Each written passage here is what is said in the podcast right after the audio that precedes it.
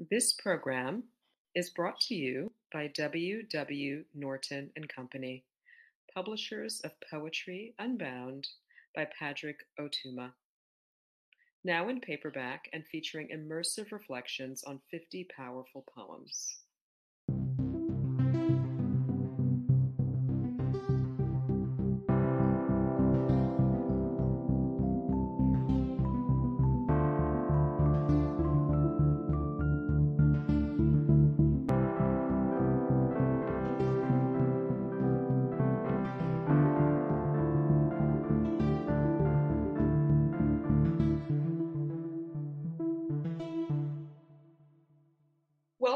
To the guest editor Q&A hosted by the Academy of American Poets. I'm Mary Sutton, senior content editor at the Academy, and I'm here today with the guest editor for October, Vanessa Angélica Villarreal.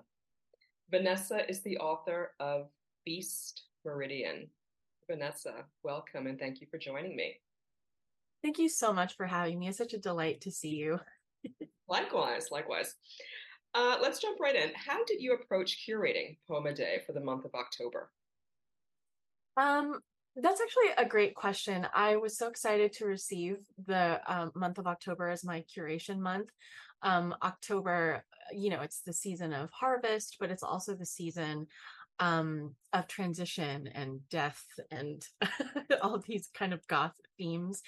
And um, I've been writing, uh, you know, a lot about um, ancestry and uh, archives. So I've been really obsessed with um, Jacques Derrida's concept of hauntology for a few years now, um, which you know is defined as this nostalgia for lost futures, but um, it's it's so much deeper than that. I, I feel like that definition doesn't really get to the meat of what it's really about, which is grief and grief as um, a sort of mourning of or as a relationship to history. Um, hauntology is, you know, um, this sort of archival anxiety for what we're forgetting, um, what uh, has been forgotten or is being forgotten or being forgotten ourselves, um, and the aftermath of violence. Um, and specifically as this longing for what could have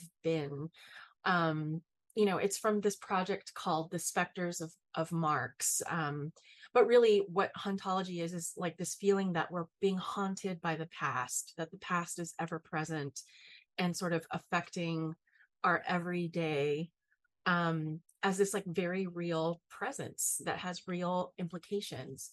Um, and i thought just that was such a wonderful invitation to think about what haunts us still. Uh, you know i think we're in a in a space um, you know, in, in this particular moment, this particular political moment, you know, post COVID, um, our political landscape, where the past um, is uh, asking for a sort of daily reckoning from us. And I thought, who better than poets, really, to confront these sort of reckonings? Um, so that's where I kind of came came uh, came from with my approach direct our readers to one poem in our collection at poets.org that you haven't curated, what would it be and why? Um, so I, you know, when you asked me this earlier, I gave you like eight poems. but I think the one that that stays with me still is a small needful fact by Ross Gay. Um, I've been teaching that poem, I think, since the year it came out. And what I love about it, um, because so many of my students and so many of, of the people I workshop and workshop and have workshopped with um, really want to figure out how to write about um, violence, state violence, anti-black violence, police violence, migrant violence, um, and you know how not to aestheticize violence. And what I I think Ross Gay does so beautifully, um, and I've also been thinking about uh, this concept of sympoiesis, which is this um, decentering of the human and sort of collaborating with or worlding with nature um, as like this like sort of way of reframing art uh, to get kind of get out of the anthropocene right? Um and so rather than than focusing on on just solely human interactions we are expanding our worldview into uh deeper time right? Like uh, our relationship to animals our relationship to time our relationship to the consequences of our actions and the interconnectedness of the earth. And this poem performs that so beautifully um, rather than focusing on the violence that um, contributed to Eric Garner's death rather than looking at the violence and the death. He focuses on the life process of trees um, and their symbiotic relationship to us as they process our exhalations and create oxygen in order for us to breathe and how that that symbiotic relationship actually amplifies the injustice of Eric Garner's death by focusing on his time as a Parks and Rec employee. Like it's just such a wonderful um it's just doing so many things at once. It's decentering the human uh and and and taking this broader view. It's it's uh reframing black life as part of all life as vital to all life um this idea of his like the detail of his very large hands planting gently into the earth like you know just really uh makes his body so vulnerable in the text. It's just a beautiful poem line by line and i love how it's just one continuous sentence. So you have to take several breaths to read it. And i mean it's just it's just so brilliant through and through. I i could teach it for hours as you can tell i've taught it a bunch. Um so uh if the, if that's like the poem I have to I have to point to, that would be it. Yeah. And just for the edification of our audience, Ross Gay served as a guest editor of Poem a Day in October of 2018. Who are you reading right now?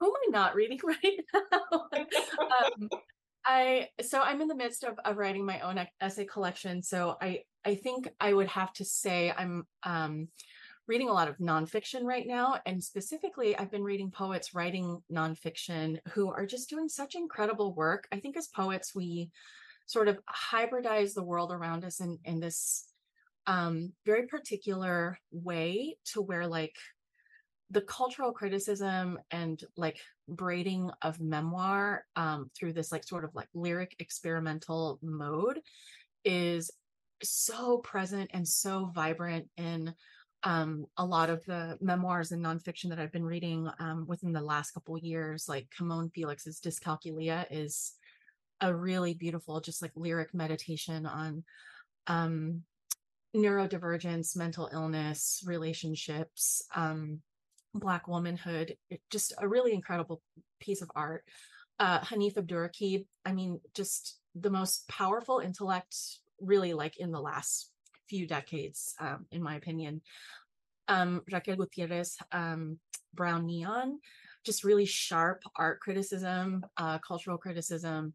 Um, Cathy Park Hong, obviously minor feelings. Uh, and I put in two non poets who I consider honorary poets uh, Carmen Maria Machado and uh, Ingrid uh, Rojas Contreras, whose um, books in the dream house and the man who could move clouds are in my opinion uh, a sort of lyric nonfiction experimental uh, verse. In my opinion i consider them poets even if they might not identify as such. What are you working on now in your writing teaching and publishing life? Um I've been focusing on writing my essay collection, Magical Realism, um, which is forthcoming in 2024 from Tiny Reparations Books. Um, it's a speculative critical memoir project that um, is looking at video games and fantasy and music um, as a way to sort of re-theorize, um, you know, Latina subjectivity and the Latina experience. Um, I've also been working on my second poetry manuscript uh, for a very long time now, um, called Extinct and Endangered Flora of the Americas. Um, and that is taking a look at like uh, colonial botany, um, and uh, colonial medicine archives um, to sort of look at a history of uh, violence on women of color and connect it to our sort of emergent uh, political crises today. Um, and I just had the honor of teaching for um, Tin House's summer workshop. Um, and I'm teaching for the Ashland MFA, uh, low residence MFA. Um, and yeah, hopefully I will defend my dissertation this year, and uh, you know we'll see what what happens after that. I would wish you luck, but I don't think you need it. There's so many wonderful things going on, and I'm really looking forward uh, to our audience seeing this curation from you. Thank you, thank you so much for spending this time with me, and for your contributions this October. Thank you so much, Mary. This has been such a huge honor. Poem a Day is the original daily poetry series featuring new poems by today's poets. Produced by the Academy of American Poets, this free digital series is made possible by you, our readers and listeners. Learn more about Poem a Day and, if you can, please consider supporting this work by visiting poets.org/give.